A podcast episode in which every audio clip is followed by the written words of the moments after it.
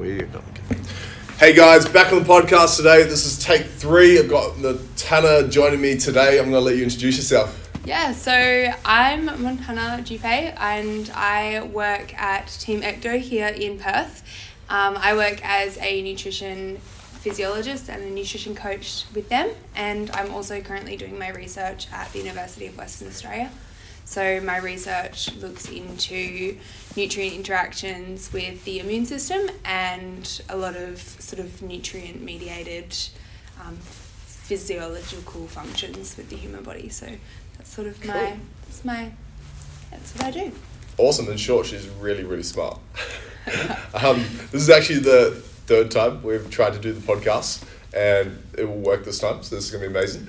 Um, so you started university when you were 16.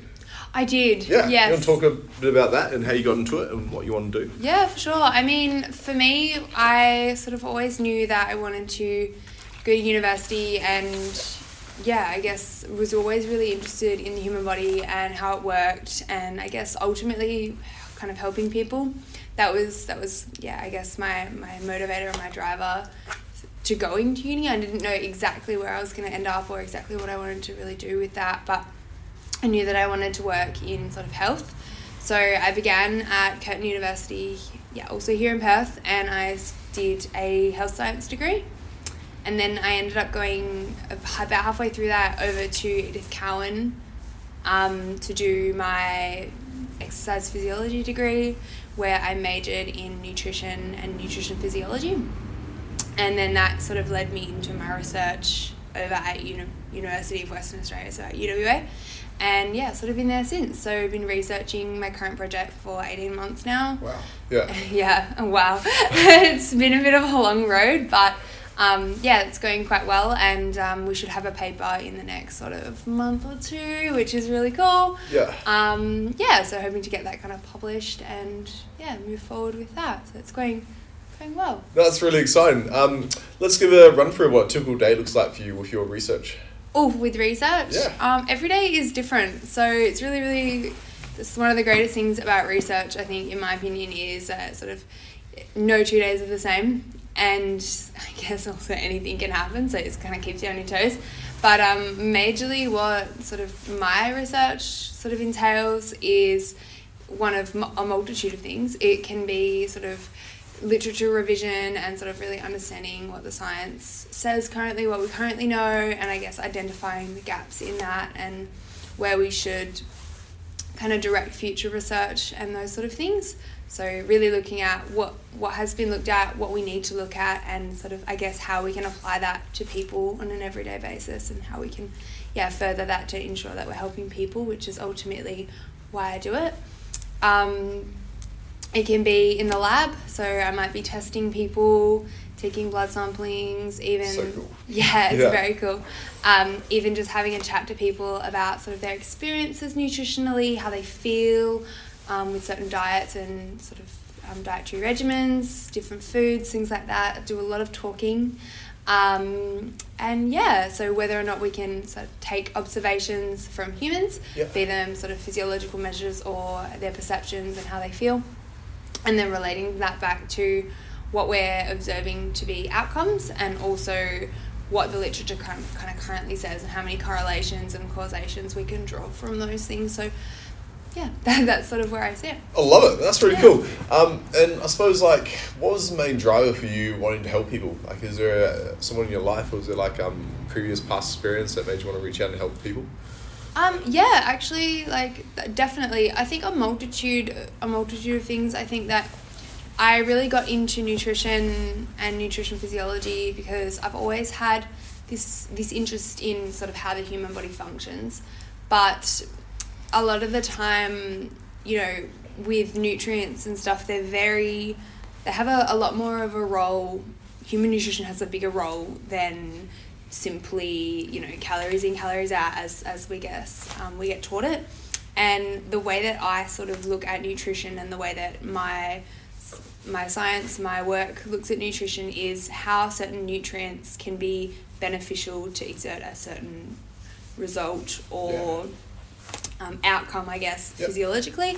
So that was something that really interested me, especially from a health perspective. So I've had Performance as well. performance for health performance um, just the way we feel and even you know body composition so no matter the goal um, there are certain nutrient pathways and um, mediated interventions that you can do to aid in that um, Love that.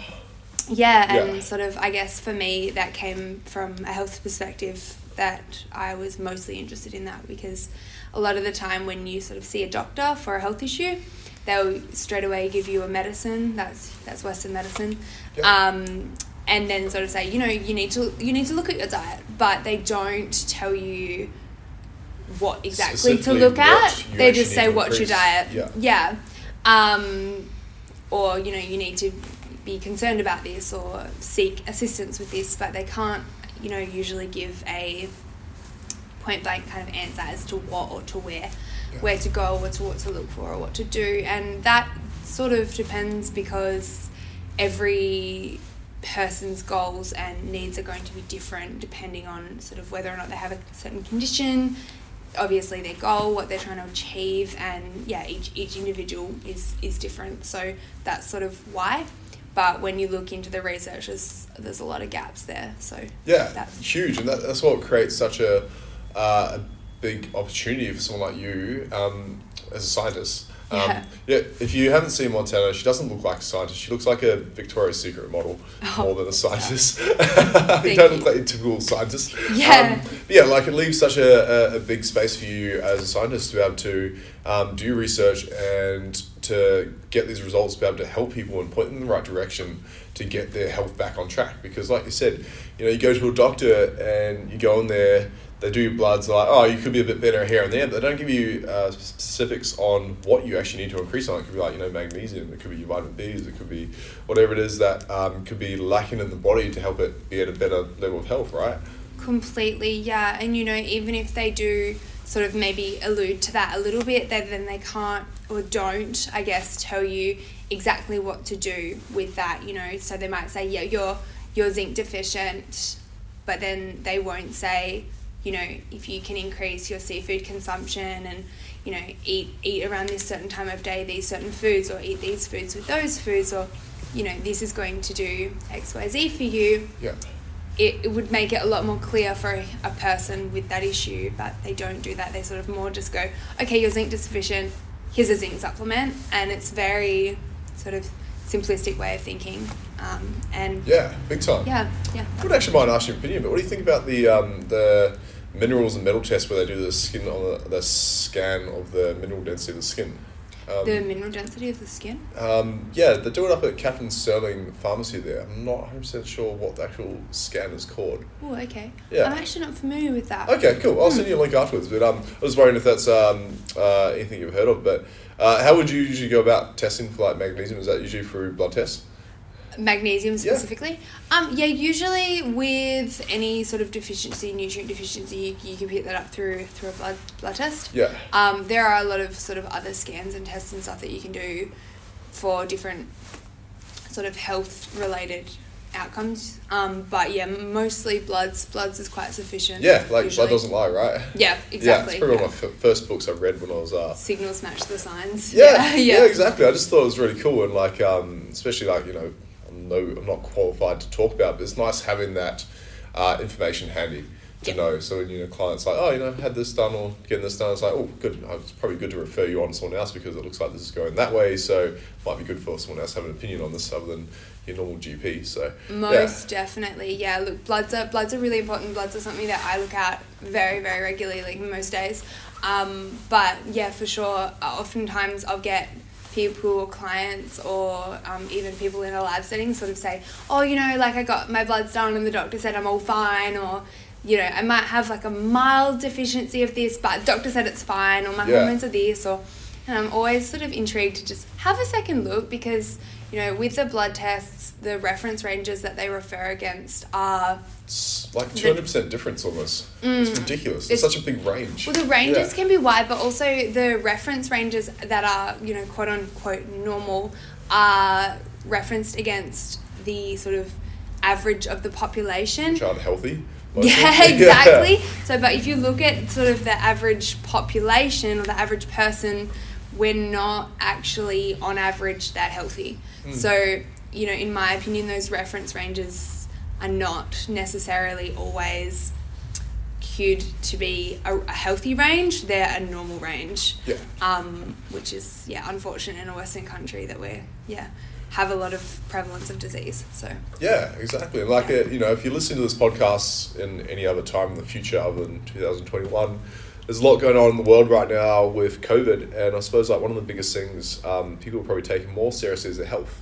yeah. And understanding, like, you know, like the importance of vitamin D, zincs, magnesiums in ways to help fight off naturally um, disease or illnesses, or viruses. So, Yeah, absolutely. I think it certainly made us all more conscious. I don't know whether or not it was due to the time in lockdown that we all had extra time to kind of internalize and look at Yeah. ourselves, which which was great, um, or whether or not we're all kind of freaked out and gone, "Wait, is my immune system actually really functioning that well?" Yeah, Yeah. yeah, hundred percent. Because, like, uh, I suppose in this Western world we live in, it is generally quite a stressed life people have, um, which again affects a lot on overall health.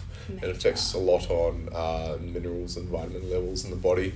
Um, you probably talk more about that, but um, what's your what's your thoughts and research on stress on the body and um, how that affects health? Yeah, this is this is a major topic for me, something that I deal with really really frequently.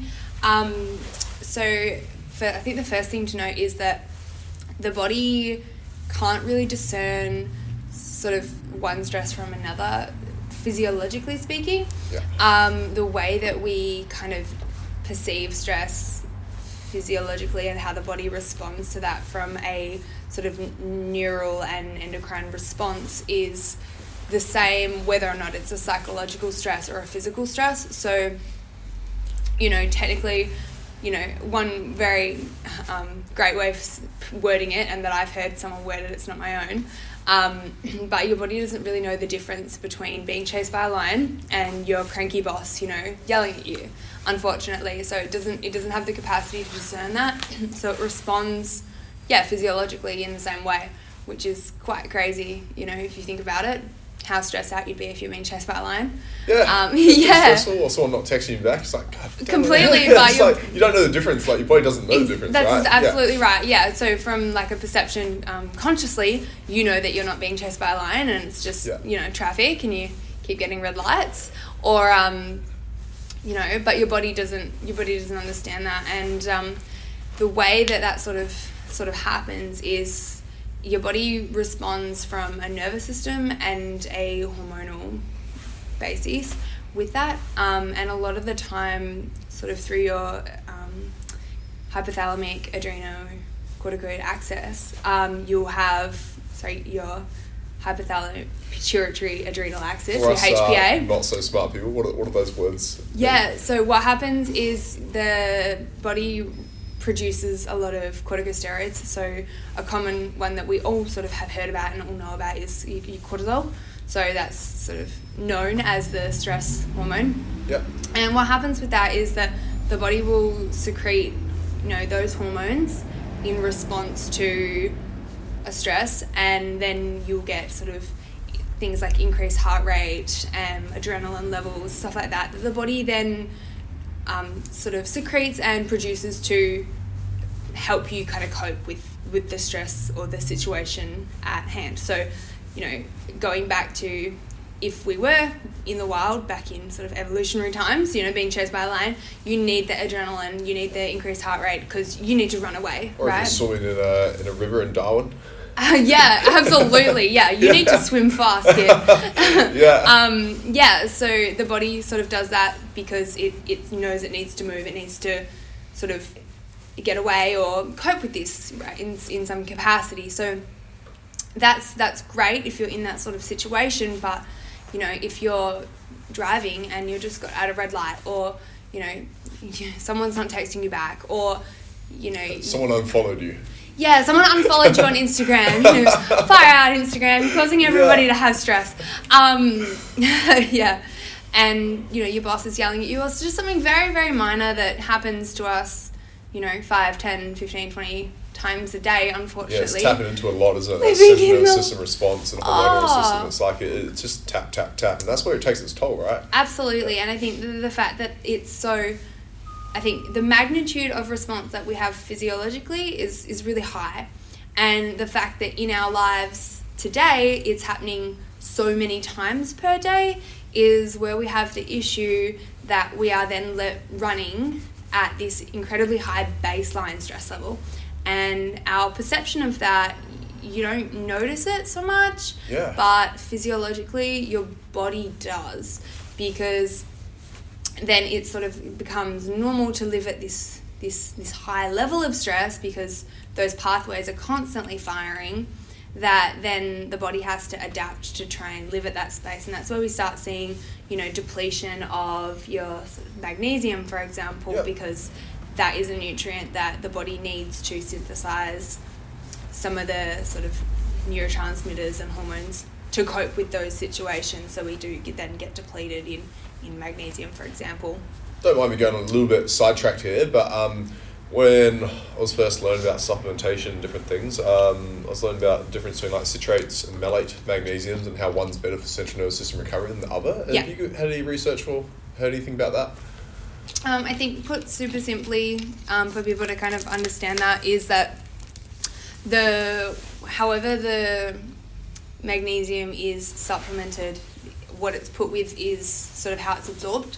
Yeah. and so like that could be a citrate or an oxide um, and then the way that that's absorbed then can help the body easily use it for different different parts of the Okay, body that makes think sense. that yeah, so where it's absorbed in the body, is that is that what you're kind of getting at, or um, is it more so? yeah sort of where the body is able to absorb it and use it is based on kind of what it's put with Yes, um, that makes of, sense. yeah for different systems i think that Yeah. would be it's a complex thing to explain Yeah, there's a lot Um, going on. but i think that, Yeah. that that's a really sort of simple Yeah. easy way to understand Go into like a cellular level, we could be here for a little while. Yeah, we could be be here for a few hours and kind of beyond the scope of the podcast, but yeah, yeah, definitely. like I said, a bit of a sidetrack there, yeah, but back to it, like you said, like stress when you tap into that 20 times a day, deplete magnesium levels. Yeah. Um, and uh, again, not my area of expertise, but um, stress being, what I've heard has been one of the biggest contributors to um, breaking down muscle, muscle tissue. It, Um, yes, yeah. it can be. Um, so, stress actually is one of the highest risk factors for um, all non communicable diseases. So, stress is actually related to pretty much every disease that you can't contagiously catch, Yeah, wow. which is go. crazy. Yeah. Um, yeah. So, and the way that that works is it pretty much because you're running all of these systems that we just spoke about, your body is sort of under this kind of taxed, physiologically stressed out state all the time, and that does then run into your immune system. It runs into you know inflammatory conditions because it's just yeah, it's just pretty much not coping. Um, Yeah. And then that puts us in a very vulnerable state, and we lose sort of um, the the ability to function normally. Really, Yeah, and I suppose like yeah. when this is happening on a daily level, and if you're not supplementing sufficiently, well, first of all, I suppose if you're not testing regularly and you're Mm. not then not supplementing or eating correctly, I suppose would be the first thing.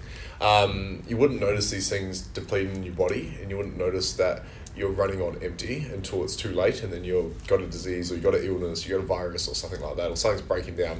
Yeah, absolutely. And I think that, you know, a lot of people don't realize that they might be deficient in something until they start to get this deficiency sort of symptoms. Like we see that a lot with iron, you know, Yeah. with girls. They don't really realize that they might be sort of low iron or, you know, borderline iron deficient until they kind of are super fatigued all the time. And then they're like, oh, maybe I'll get my iron checked. And, you know, you get it checked and you're stage two anemic. Like, Oh, it's really yeah, bad, you know. yeah.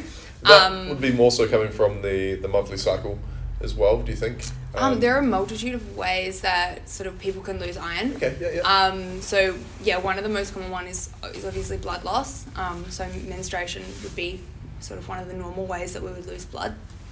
Um, also, sort of red blood cell destruction. So, Okay. anytime you do sort of any impacting activity, you can, you know, effectively, literally destruct sort of red blood cells, which releases iron.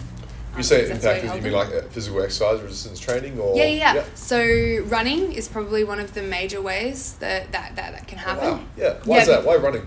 Um, because of the ground impact, consistent Yeah, impact. Yeah. Yeah. um, which is really cool to Yeah, sort very of cool. understand. Yeah, Yeah, it's it's not fun. It's not a good thing. But um, the cells are quite fragile in themselves, or is that more so? um, yeah, it's it's yeah the sort of red blood cells turn over, um, and sort of just like your skin, like it turns over. So you might have like sort of older red blood cells or partially dying it ninety days? Is it the life expectancy? I can't remember. of a red blood cell. Yeah. I actually don't know off the top of my head. Yeah, I'm So I remember like when I was um, years ago when I used to do uh, because I used to do a lot of boxing Yeah. uh, for like whoa, competitively for two years, but um, and I'd run a lot, um, run like ten k's, you know, every couple of days or something like that. Um, I used to hate running, by the way. Yeah. running. Um, but yeah, and I remember I was really low on iron because I, was, I just would not recover, and my doctor was like, yeah, like every. I think, it, I think it could have been 90 days, she said, um, something like that, about the red blood yeah, cell turnover. do you know it wouldn't surprise me if it's ninety days, and it does sound about right. Yeah, don't quote but us. um, but yeah, don't quote me on that one. Like, yeah, pho- phone a different friend for that question. I'm not the one for that one. Yeah. yeah. Don't use me as your 90 day lifeline. Like, I'm not sure. Um, but certainly, red blood cells can become older and and turn over and die, and those are usually the ones that get sort of distracted from impact. Um, which then, because red blood cells are where we hold a lot of our iron, um, then you're distracting and you're losing the iron, obviously. Another one which sort of kind of could have been contributing for you with the boxing is sweating. So A lot. Yeah. Disgustingly. absolutely, and yeah, I don't know if you ever wore the sweatsuit. I did. I used to have Oh. to drop weight, and that's that's the thing I used to hate about boxing, like because I naturally sit at about not like when I was younger. I used to, sit about 94, 95 kilos. Yeah. My fight weight was under was about eighty nine. Um, Oh. I just hate it. Like, That's "Oh, a nasty weight." five kilos. Yeah, and because uh, my boxing coach or like you know old school boxing was very, oh you just don't eat for a few days and then you sweat and run and Oh. then you hop on the ring and fight and it's like I was like this doesn't sound right. I'm like so you're supposed to drop five kilos in a couple of days then hop in the ring and fight And at fight someone. like literally just fight to the death. Yeah. And it's like this doesn't sound right, but when you're young and dumb, you can't just believe what someone tells you. Know combat Yeah. sports and I guess um weight weight categorized sports can be Yeah. really brutal with when there's So lack of knowledge. yeah, Yeah. when there's lack of knowledge, lack of regulation, and lack of supervision, I think too, on what coaches are doing to their athletes because people die that way. You're absolutely Um, correct. Yeah. and I think that you know, a little bit off track, but you're so right. You know, um, a lot of the times you sort of see those coaches. Yeah, we just went way off track, didn't we? way off, but that's totally fine. We're coming back. Don't worry. we'll come back. We'll come Yeah. back to sweating. Um, yeah, those kind of coaches are you know potentially not educated or just don't understand, and they never out. Well, not never. I don't want to say never, but they don't frequently, I guess, outsource that to you know maybe a nutritionist or a Yeah. dietitian or Yeah. yeah, someone that can actually Who's done years of research? healthily help you cut weight. Yeah. Um, yeah. But um, back to sweating. So sweating is another way that we can lose iron, um, and that's just because. so just the- don't sweat. Well, you can sweat, but I mean, it always feels great to sweat when you train, doesn't it? Oh, it? does. Yeah, it makes Yeah. you feel like you've definitely worked harder. Just, yeah. It's a psychological thing. Yeah. But the um, iron stores are right near the sweat glands, so that can sort of Oh, okay. Yeah, There you go. well, not all of the iron stores, but there are sort of iron stores right near the sweat glands. Um, There you. Didn't know that. and that can disrupt when you're having too much. So there's yeah, there's three three sort of super common ways. Yeah. Um, but yes, so I think with iron, you know, because we lose so much iron, especially as you know females, ath- athletic people, anyone that's sort of rec- recreationally lifting, um, yeah, anyone active really, you lose iron so so much that it's really important to make sure you're consuming it um, from food, um, especially yeah, because with iron you have sort of two hi- types of iron. and You'd be pretty familiar with this yourself, Cash, but you've got heme and non-heme. So Yep. animal animal iron, Yeah. and then you know your plant-based sort of sources, and the plant-based sources, which your non-heme is very a lot lower in sort of absorbability. It's like your beans, your legumes, your Yeah. yeah. Anything like a leafy green, anything like that, the body can't sort of absorb that and then use that directly. Uh, unfortunately. So yeah, I guess your plant-based sources are really, I mean, your animal-based sources are super super important there, and making sure you're kind of having those a couple of times a day is really important, especially for sort of active females. Yeah, Yeah. for sure. And um, God, I can't remember who did this study or corrected it, but I remember at one stage, and I could be completely wrong on this, so don't quote me on this, but where it was about the amount of iron in spinach, uh, or was believed to be sufficient to red meat um, for some period of time, and they realized that the original study was done in German, and when they translated to English, they missed out a decimal point. Nice. So for years uh, in uh, general um, education, it was believed that you know that was this much was in spinach. Then someone re back went back and tested, retested. They're like, well, this is way off. yeah, yeah. we're a lot off. yeah, it was like it was about three zeros past the decimal point off. Oh. yeah, Yeah, that's um, it's an interesting mistake to have made actually. yeah, Mm. yeah. Again, this is probably dating back to you know fifty years ago when they first did it, but um, it's it's amazing like how even in research, the people doing the uh, the work behind it, you gotta be so careful. You know, like to constantly, uh, like again, you haven't experienced in this, but how you gotta just make sure you double check or triple check your what you've written or what you what results you've got, and then go back over and make sure it's right. Because even then, it's like you can human error comes into play, right? Oh, completely. Like there are so many things that we have to control for in in our research just to sort of mitigate.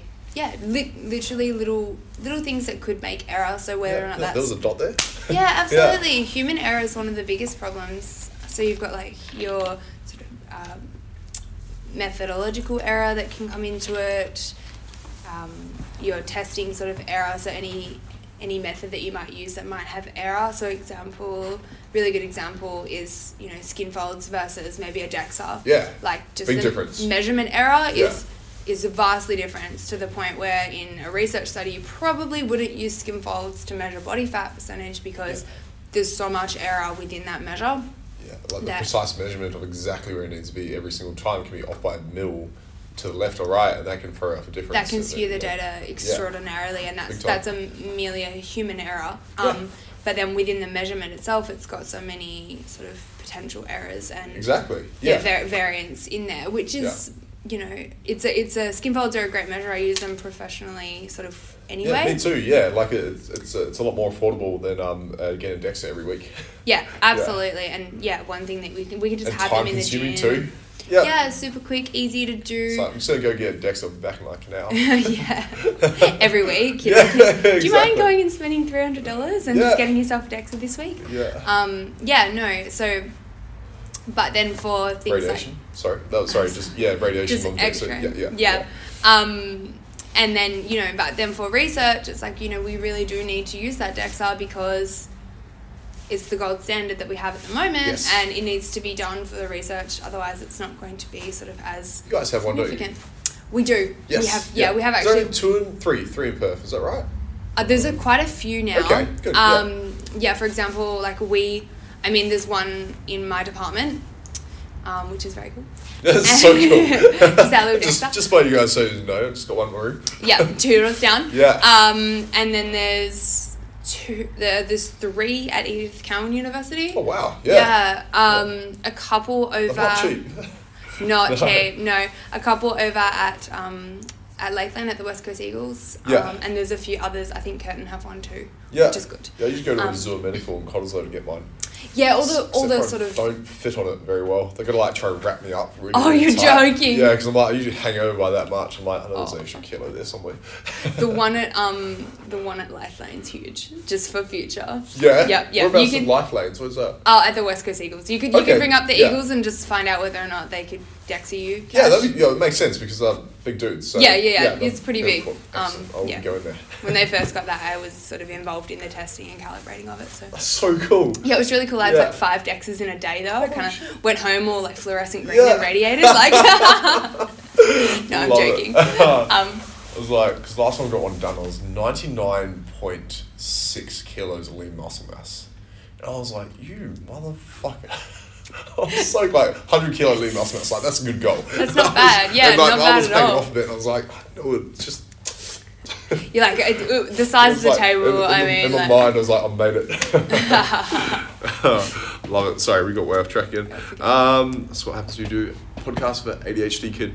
No. Uh, where we're at, so we're talking about the research and data and how important DEXs are. Like, um, if we're looking at comparing data and like accurate measurements. Absolutely. Yeah. I think any time that you are comparing something and assessing for kind of causality or, you know, correlation, association, anything like that, as rigid as you can sort of be is the best way because then you sort of you're narrowing all sort of potential confounding factors and just making sure that what you're looking at is an actual relationship with what you're trying to seek, like the outcome, Yeah. and the factors that you're putting in with that. So that that's sort of how research works. So, you know, does A cause B, and Yeah. mitigating everything that can come within that, and sort of jade what we're actually trying to look at. So Love that. And like in your field, how hard is that to get like A causes B? Like to get that clear path between something.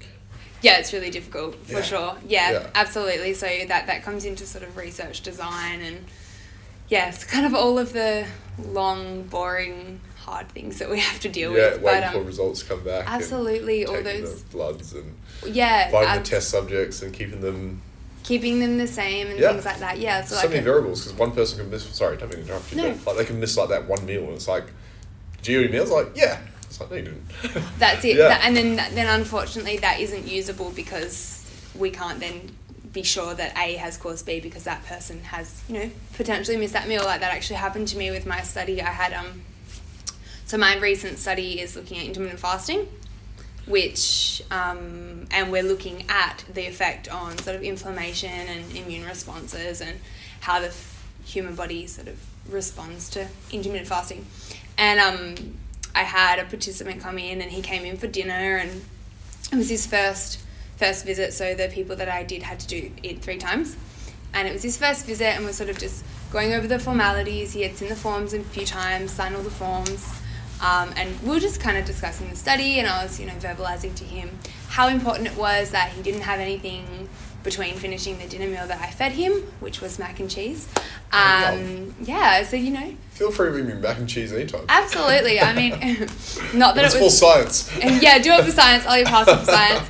Um, and yeah, I just sort of was very much like, you know, once you finish your mac and cheese, it's water only. Um, I need to test you fasted in the morning, take your bloods, and then yeah, you come back at lunchtime, and I'll feed you again at lunchtime, kind of Yeah. thing. Like very simple. Don't eat. You know, no no coffee, nothing. Like just water. Yep, yep, fine, fine. Um, comes in and tells me how amazing his breakfast bagel was, and I'm thinking, Did you miss the whole point? bro, like bro, I just imagine, bro. intermittent fasting, like please fast, like like key like, word. dude.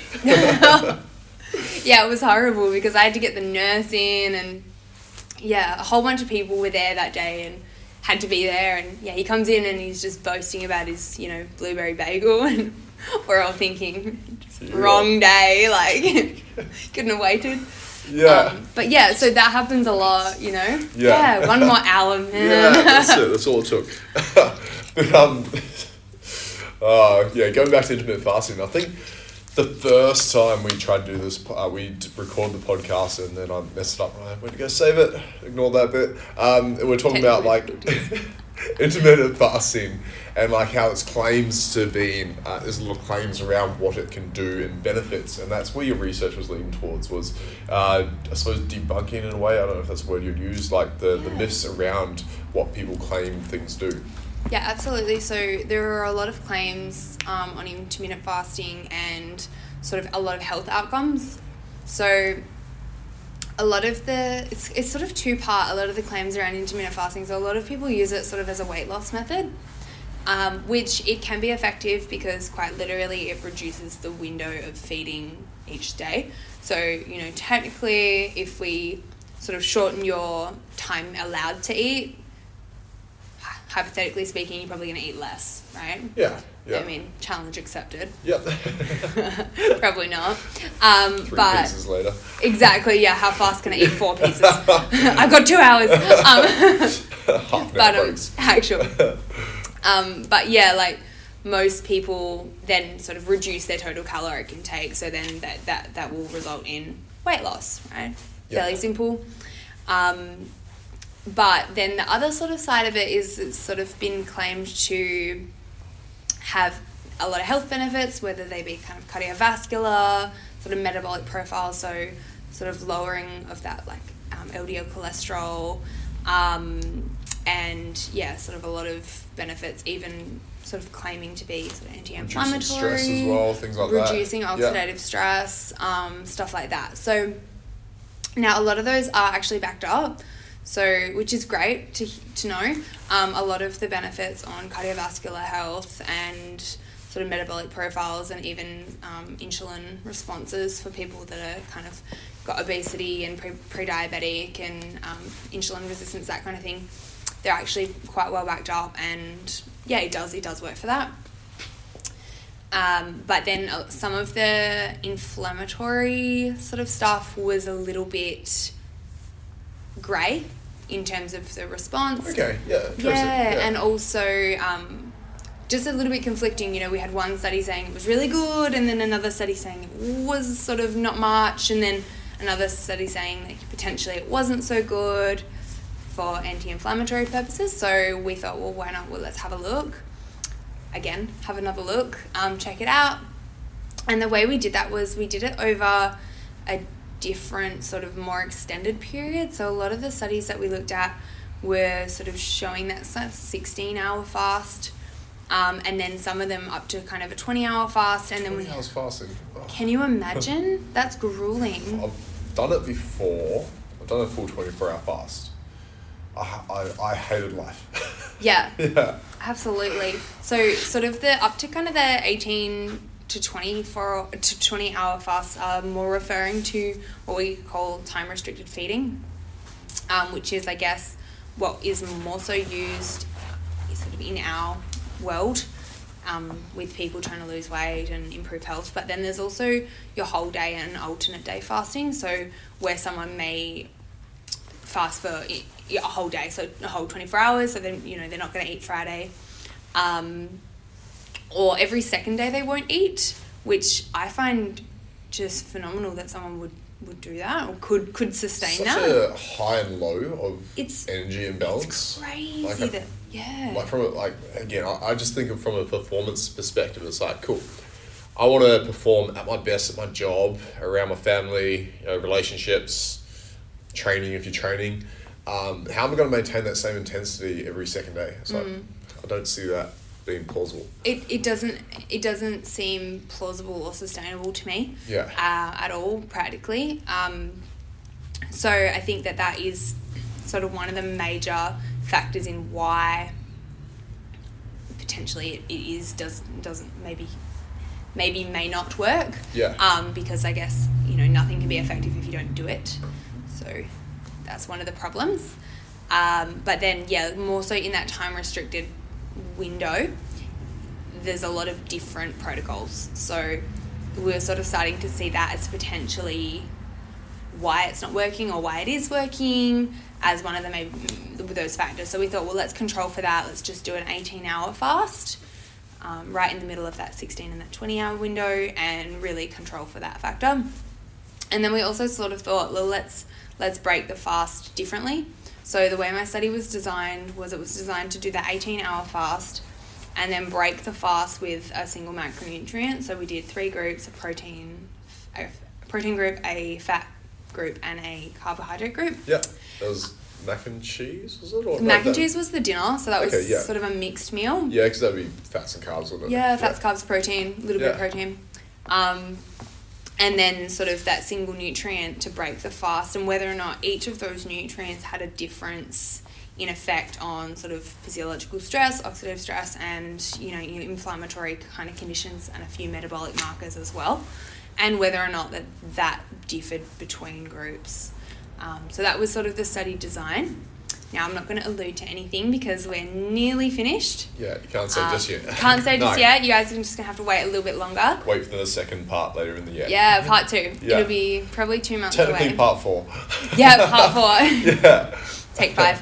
Yeah. Um, yeah. So that will be coming out really, really soon. But we have certainly seen some very interesting results there that sort of um, may not have been seen quite the same before. So pretty interesting. So I actually can't wait to share that one. So that would be really cool. Love it. That's really cool. I suppose that kind of caps off what we're talking about in ways of, um, you know, uh, what your what your last few months have been dedicated towards Yeah, in ways absolutely. of research.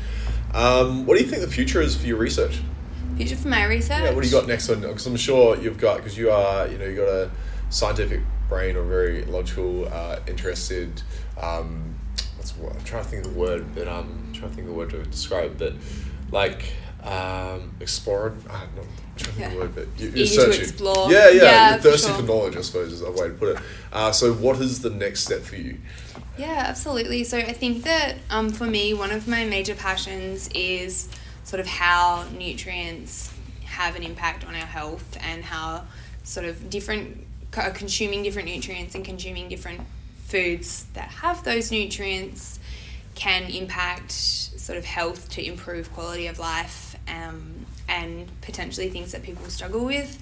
And a very soft spot in my heart is sort of female health and a lot of the issues that females deal with, whether or not that be sort of menstrual stuff, things through the life cycle, be it Contraception, things like that. yeah, well, even um, yeah, and yeah, contraceptives and the impact that that has on female hormones and female health outcomes, but also um, you know just different life phases. So you know pubertal phases into your sort of all the way through to kind of menopause and Yeah. even post menopause. Um, a lot of the different things that women go through in their lives and the way our physiology changes through different life phases has a massive requirement for literature Yeah.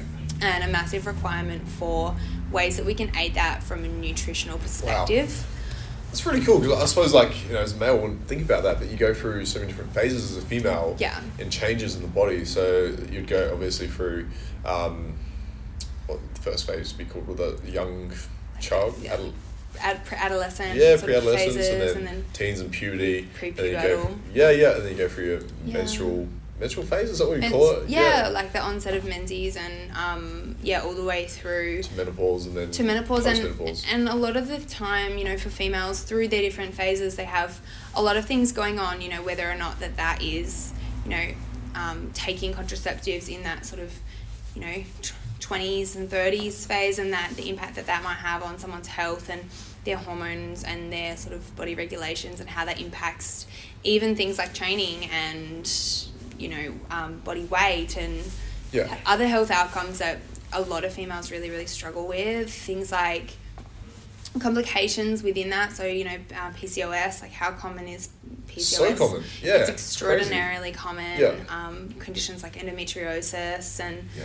yeah even just issues that women have with that and even um, pre- premenstrual syndrome so pms like most Yeah. women struggle with that a lot but there are Yeah. actually things that we can do taken the brute force of that before. Oh yeah, definitely. Usually, usually I have it in my diary. Yeah. like a week before, I have like an alarm goes off. I'm like, Asterisk, like alert. is gonna be you're gonna have to be on your toes this week. yeah. I actually had a client this morning. She was uh, is um, she was uh, on a um, cycle and uh, she's like, God, this is so effing heavy today. I was like, it's that time, isn't it? She's like, yes. I was like, I'm gonna put this in my diary four weeks time. yeah, for weeks time, I'm gonna be very much aware of this. You're this. gonna drop back the intensity. Yeah, exactly. Yeah. But you know, the thing that females are not a lot of the time told is that there are ways that we can aid in those symptoms and the way that women feel to make that better just through nutrition. Um, and that's not something that's publicized nor probably researched or understood as well as it should be. Is that because a lot of research is male? Um, All the focus is on like the whole population instead of the split. Uh, it's a lot of the look. I think it's due to a multitude of factors. The reason that a lot of the time research is in males is because we don't have to control for the menstrual cycle. So, um, with research, sort of as I was saying before, you need to control all factors to make sure kind of your confounding variables don't affect the main thing that you're trying to observe. Yeah, So, sure. with females with the menstrual cycle, we have a lot of hormonal and physiological changes um, on a week to week basis with our menstrual cycle. So, a lot of the time, the best time to look at um, things in females that are not related to the menstrual cycle are is that luteal phase, but to The con- luteal phase, is yeah the luteal phase. What is that? Sorry, don't know that one. Oh, uh, so the sort of that's the menstrual cycle phases. So you have your luteal and your follicular phase. Ah, that makes sense now. um, yeah. yeah, Okay. as well as sort of that. I should um, really know this. the ovulation Yeah. and the yeah the menstrual sort of cycle phase are the week of Yep, yep. menses. Yeah. Um, so menstruation rather. So Menses. yeah. That's, that's short. That's short term, isn't it? Like Yeah, short. yeah, okay. yeah. Yeah. I'm gonna use that for now. Um, yeah, so to, to control that, that takes a lot. You know, you have to monitor the every woman's cycle, and when you've got you know Yeah. thirty women in a study, like making sure everyone's in the exact phase of the Yeah, exact for day. sure. Because you can do like a group study at the same time. Like It's a could with something- nightmare. Yeah. It's really it's a it's a lot to control for. Whereas men, you like, okay, mate, come in next Why not? Wednesday. Do you know All what I mean? Like, it's, yeah, all of you at the same time. Like everybody come in on the same day. It's really easy. Yeah. Um, so that's why that's used a lot. Um, and then the other issue. Um, oh, I've got off track here. Um, yeah, and then sort of the other issue is that you know, not an issue, but I think modern medicine and the funding for research, a lot of it will come from developing medicines and developing medication, as opposed to potentially putting that same amount of funding into studying, you know, food for Optimizing health so you don't need medicine. Yeah. Yeah. Um, and you know, we could go into sort of Well, not that you don't need it. I mean, like uh, making sure the person's healthy in order to minimize the risk of having certain things happen where they need medicine. I suppose. is the right way to Absolutely. put it. Yeah. Yeah. So that's sort of when my kind of heart lies. Like if you can make a symptom a lot better, or you can make, you can I guess aid in an issue or treat an issue, or even prevent an issue even better with kind of nutrition as opposed to, you know, putting a band aid pharmaceutical on it. Yeah. Yeah. That that would be a better outcome in my opinion. Um, or even reducing kind of dependence on pharmaco pharmacy. Yeah, hundred Yeah, percent. Because pharmacy products, but, um, each pharmaceutical, in its own right, has a tendency to deplete the body of certain nutrients. Mm-hmm. Um, again, I wouldn't know exactly the amounts of each one. Not Yeah. that smart, but from the limited amount of reading I've done in different areas, is that you know, uh, say for example, anti-inflammatory medications and how much that affects uh, the gut and your uh, ability to absorb nutrients through the gut from Mm-hmm. that being having for whatever reason has a harsh I wouldn't know exactly why but has harsh impact on the gut antibiotics is another example. So you know if you're running if you're constantly getting sick and you're running courses and courses of antibiotics or you've got inflammation and you're using inflammation anti-inflammatories to treat it that's going to have a massive impact on nutrient levels and the way you absorb nutrients too. Yeah, yeah, Yeah. and even the gut microbiome, you know that that is correlated with the human immune system extraordinarily. It's one of the main sort of um, parts of the human immune Yeah. system. So when you're stripping the gut microbiome or damaging it in any way and making it less diverse, then you're going to have a adverse sort of immune response down the track from Yeah. that. So yeah, it's very all of these kind of factors are really important to consider and understand. Um, so I think for me, future research wise, like I definitely want to look at sort of more nutrient based ways of treating and aiding in sort of female health and, and any health outcomes. So Yeah. that's sort of yeah, really interesting how the body works and how that that can yeah help. So that's where I want to go with my research. love it I mean that may have taken us 20 minutes to get there Long roundabout way with that. it. But I think that's what makes a good chat on a podcast too. Like Yeah. you know, we just you dive off on different topics. instead Yeah. of just going straight to the point. Um, yeah. So if we go off to the next topic, I reckon uh, we're talking about what you've previously done, where you're going, um, and do you want to give a bit about like just tell listeners a bit about what you currently do and ways of like what you work because you work at Team Ecto. Yes. Um, you help people with their nutrition. Um, so let's go into that a bit. Yeah, so my work, um, I work for a company called Team Actor that's here in Perth, um, and I work online through them. So I work with a multitude of clients um, for pretty much any any outcome, any goal that you may have. Um, so I work with both males and females. Some people for kind of body composition outcomes, be that you know fat loss or muscle gain, um, or even just optimizing their body composition. So we, I work with people for that. I also work quite a lot with people for their health. So I have quite a broad sort of range of clientele for health outcomes, be that, I guess, a lot of the things that we've discussed, whether or not they're sort of um, immune conditions or um, sort of like anything related to like an inflammatory thing. Um, I have a lot of clients that are females with maybe PCOS or just even female related issues. Yeah. Um, and then even just you know most of the time it's just people that want to improve their health in any any which way that that sort of be and oftentimes that's something that we can just we can work with a few very simple changes and people improve their health dramatically. So that's a massive part of my work just yeah your everyday person wanting to improve their health. Um, and then we also well i also work with some athletes as well for kind of performance related outcomes which is yeah another pretty passionate area of mine as well. So it's Love really that. nice to have bit of a diverse kind of work workplace Yeah, for sure. Like you know, from the the total do- opposite ends of the spectrum. And um, before we actually start the podcast, we're talking about like, you know, like the type of person you need to be in order to work with different people as well, and like how important that is. Like as much as you have the knowledge, you know how to relate it to people. It's how you how you educate each person individually because each person takes it on board differently. Absolutely. You find you get that um, quite a bit in what you do. Yeah, completely. And I think that for me, when you have, when you're working with a person, you should always try to help them understand what you're doing as well as sort of assisting them to have a better way of doing it. So it's not just about, you know, coaching is not just about saying, yeah, this is what you should do here, go away, do this, it'll make you better.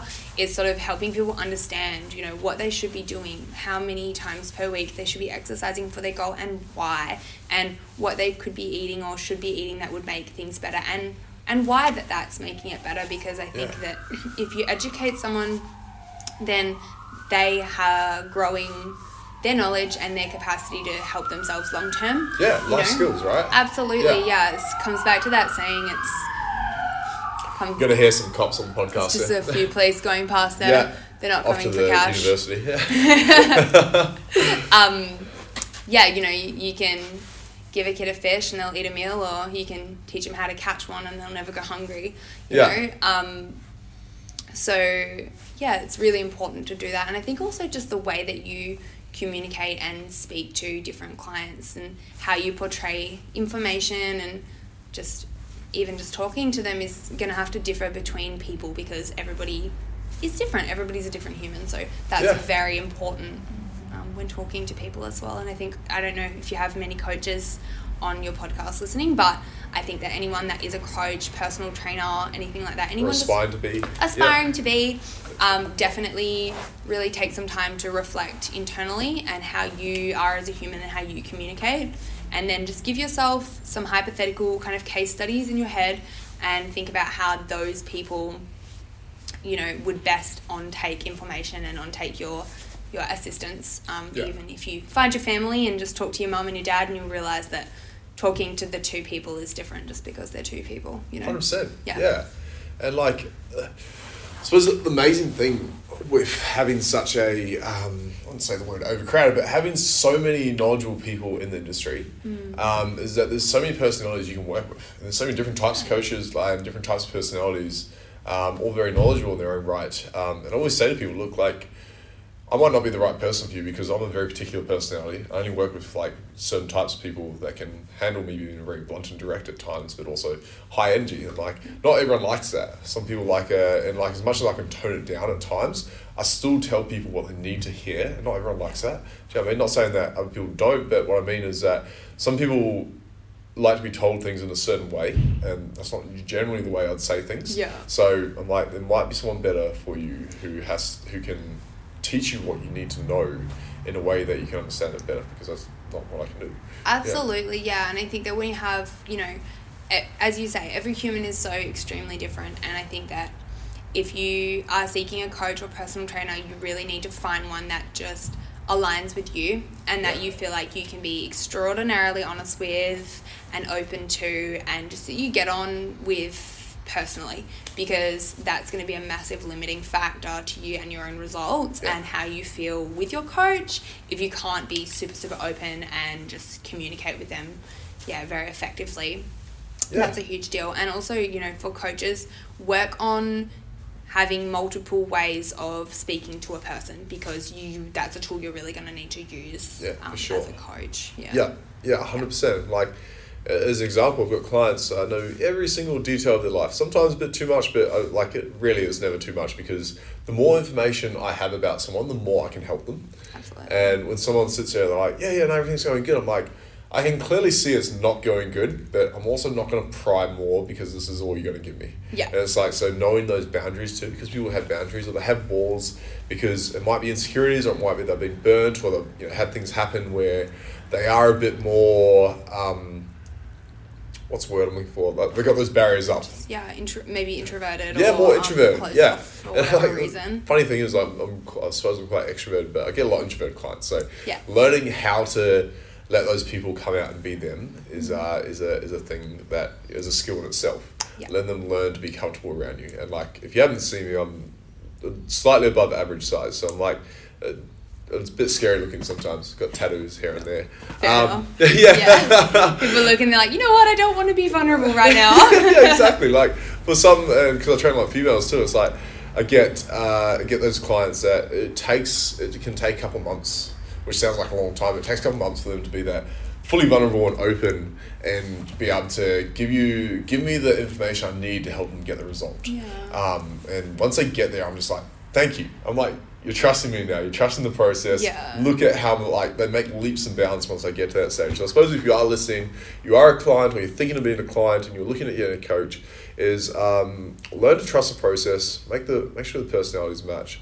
Um, yeah, Definitely. yeah, yeah. time. Use your intuition when you sort of are finding a coach. Just make sure you, yeah, I guess like it sounds a little bit sort of,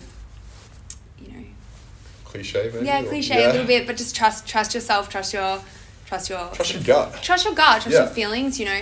Um, Yeah. if you feel really comfortable with someone and like they really, I guess, align with you and you feel like you can trust them, then you know do that and throw yourself into that and trust that that person is a professional that their best interest is to help you. And yeah, just listen to them and Yeah. make sure you're being open, um, and make sure that they're listening to you as well. So. Yeah, coaches Yes. actively listen. Don't listen to respond. Listen to hear and to understand. Yes. Um, because your clients will benefit from that. yeah, big time. Yeah. Um, how are we going on time? You going on okay for time? Yes, I'm good. Yeah, cool, awesome. Yeah, there's no watch there. There, there so is. Love Such it. a natural response. Like, look at my Like, wrist. Oh, I yes, don't have a this watch. jacket that tells me everything I need Yeah, to know. I'm good. I got nowhere to be. Oh, love it. Um, what I was going to say is your past were in fitness was competing, wasn't it? Yeah, so Yeah. I started out, I did, um, oh, I've done a lot of things. So I did um, a few years of bikini competitions through um, the ICN, which is just a natural federation here in WA or Yeah. here in Australia.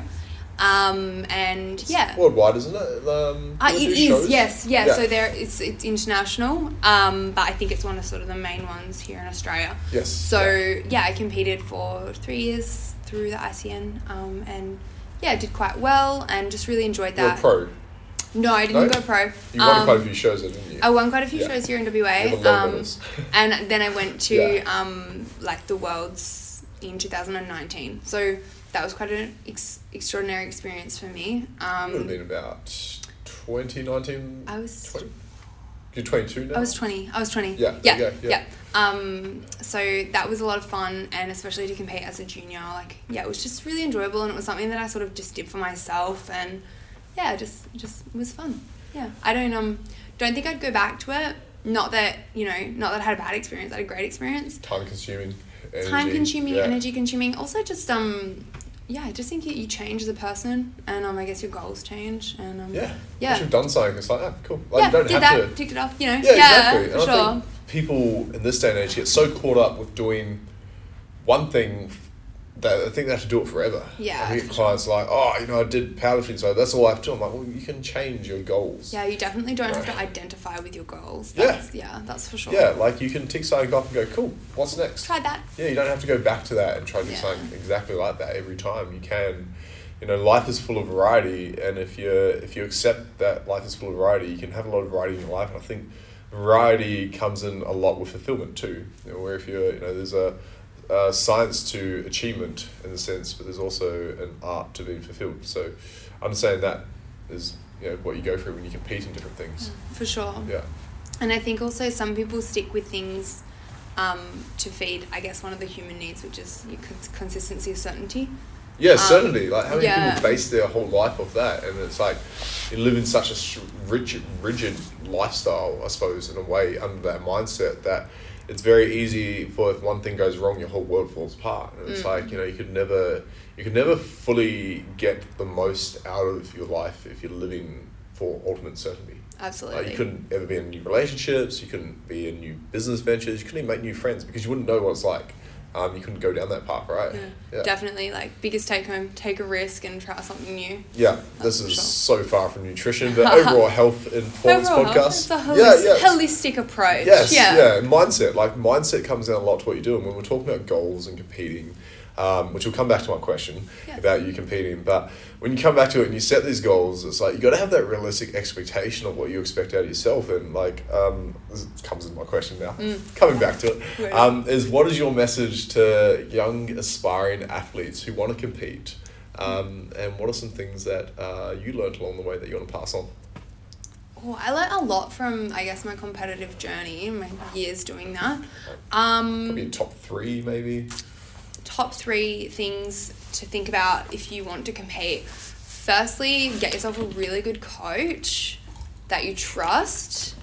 Um, and make sure that you sort of put the time in before you compete. Now, people think that competing is going to be like a 12 week or a 16 week sort of prep. Um, that's the sort of glorified 12 weeks that you see, but you should really be putting in like at least 12 months with a coach before Yeah, that prep. sure, yeah. Um, and your prep should never be 12 or 16 weeks. It should be, you know, upwards of 24 to 35 weeks sort of prep period. Especially build Um, that muscle mass. Well, even just in a pre-prep sort of phase, like Yeah. yeah. that muscle mass period should be really like the twelve months before that twenty five Mm. weeks. So, in like in my opinion, um, so yeah, definitely get a coach, like a good eighteen months before you want to compete, and work with them. Um, that's probably the most healthy way of doing that. Definitely don't hire a coach that says that they can get you on stage in twelve weeks. Yeah. Um, because they're going to make you very unhealthy in that twelve week period. Yeah. Um, so that would be tip number one. Get a good coach and put the time in. Um, tip number two, make sure that your life is in a place where it's really ready for that and set up for it because there's going to be a lot of um, sacrifice that you put into that. Because contest prep of that type or like I guess any sport that you're doing extraordinarily competitive it it's very time consuming and it'll take from other areas of your life. You'll find you'll have less less social time and less um, capacity to kind of give to other things because you'll be spending a lot of time in the gym and you know yeah just it's it's time consuming and you know during prep you'll feel tired. It's a very big goal being an athlete Um, so make sure that you're okay with that. It's not a negative thing but just to be conscious of it. That would be tip two. And i guess tip number three is just go in with no expectations and really enjoy it because it can be extremely enjoyable if you're doing it for you and you kind of take it as a learning experience and an enjoyable experience. And then from there if you want to continue to do it and sort of do it as a really competitive sport then go from there and really do that but definitely for the first time just go in with no expectations and just try to be the best that you can be This is my favourite tips. Listening to anyone, anyone, anytime I've asked anyone that question, who's competed, I think Yeah. that's my favourite. That's really cool. oh good Yeah. i'm glad i answered that one well then Yeah, no, it's good. Like just because you know I get a lot of girls who want to, and kind of similar to what I say is you know, well, one of the things I say is you know you're mean, coaching you for a while. This is probably going to cost you you know well over ten thousand dollars worth of just coaching. Expense, so yeah. be aware of that. Mm. Um, that it is a large financial cost. Uh, if you want a good coach, it's going to cost you money. Um, don't so- be afraid to pay for a coach It's going to cost you money like yeah, yeah yeah, You can you know get someone that charges half my rate or you know half someone else's rate, but is the result going to be as good? Probably not. Like it's, you got to look at you got to look at that investment um, into yourself, and then the second part was we were talking about doing it for the right. Sorry, was it the right reasons? Or the second doing it for the oh the second one was mm, be like okay with the sacrifice. Oh yeah, the sacrifice. Yeah. Yeah. willing to sacrifice your, you know, your social, your social life, eating out with your partner, you know, four or five times a week, Yeah. or like, you know, going to family occasions and dinners and drinking wine every night. It's like, if you you know want to stay up and go and party every weekend, it's like kiss that all goodbye because if you really want this goal, it's going to take you to give up those things, um, you know, within a healthy amount To achieve to, that. to achieve that goal. If you've got a big goal, it takes big sacrifice. Yeah, and it's not Yeah. to say you know you won't you, you won't be eating. Like I, I hope that you don't you know people don't get a coach that sort of takes away all their food because that's certainly Yeah. not the way to deal with a comp prep in the best sort of way. Um, but it just means that you know you might be going to a family dinner and you know having to have brought your own food Yeah, or exactly, you know yeah. eat certain things and yeah those kind of things Yeah, if you're as out opposed with friends, you're like you've got your own food. yeah you know can we go to a certain restaurant or those sort of things that's that's okay but just yeah be aware that there will have to be some change Yeah, and you can't please people in that state. No. You can't be a people pleaser. If you if you really want to go into it, you have to be selfish in a way. it's a very selfish sport yeah, Yeah, hundred percent. Um, and then the third one, God, what was that now? just do it for you do it Do for it you, for you. Yes, do it yeah. for the right reasons yeah, yeah, don't do it to try to prove someone wrong. Like it's not. That's really the wrong reason to do it. You got to do it to, um, you know, it might be yourself trying to prove wrong, whatever it is. But if you're doing it for external factors, you're gonna you're gonna put yourself in a bad mental state because times get tough, and when it gets tough, you got to call. The only person you can call on is you, and if you got a good coach.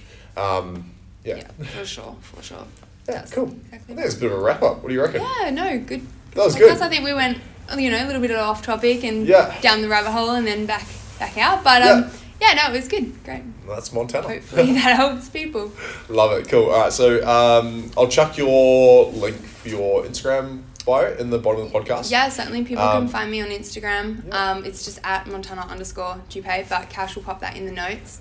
Um, that's probably the best way to reach me. Cool. Thank you so much for coming on. Thank you.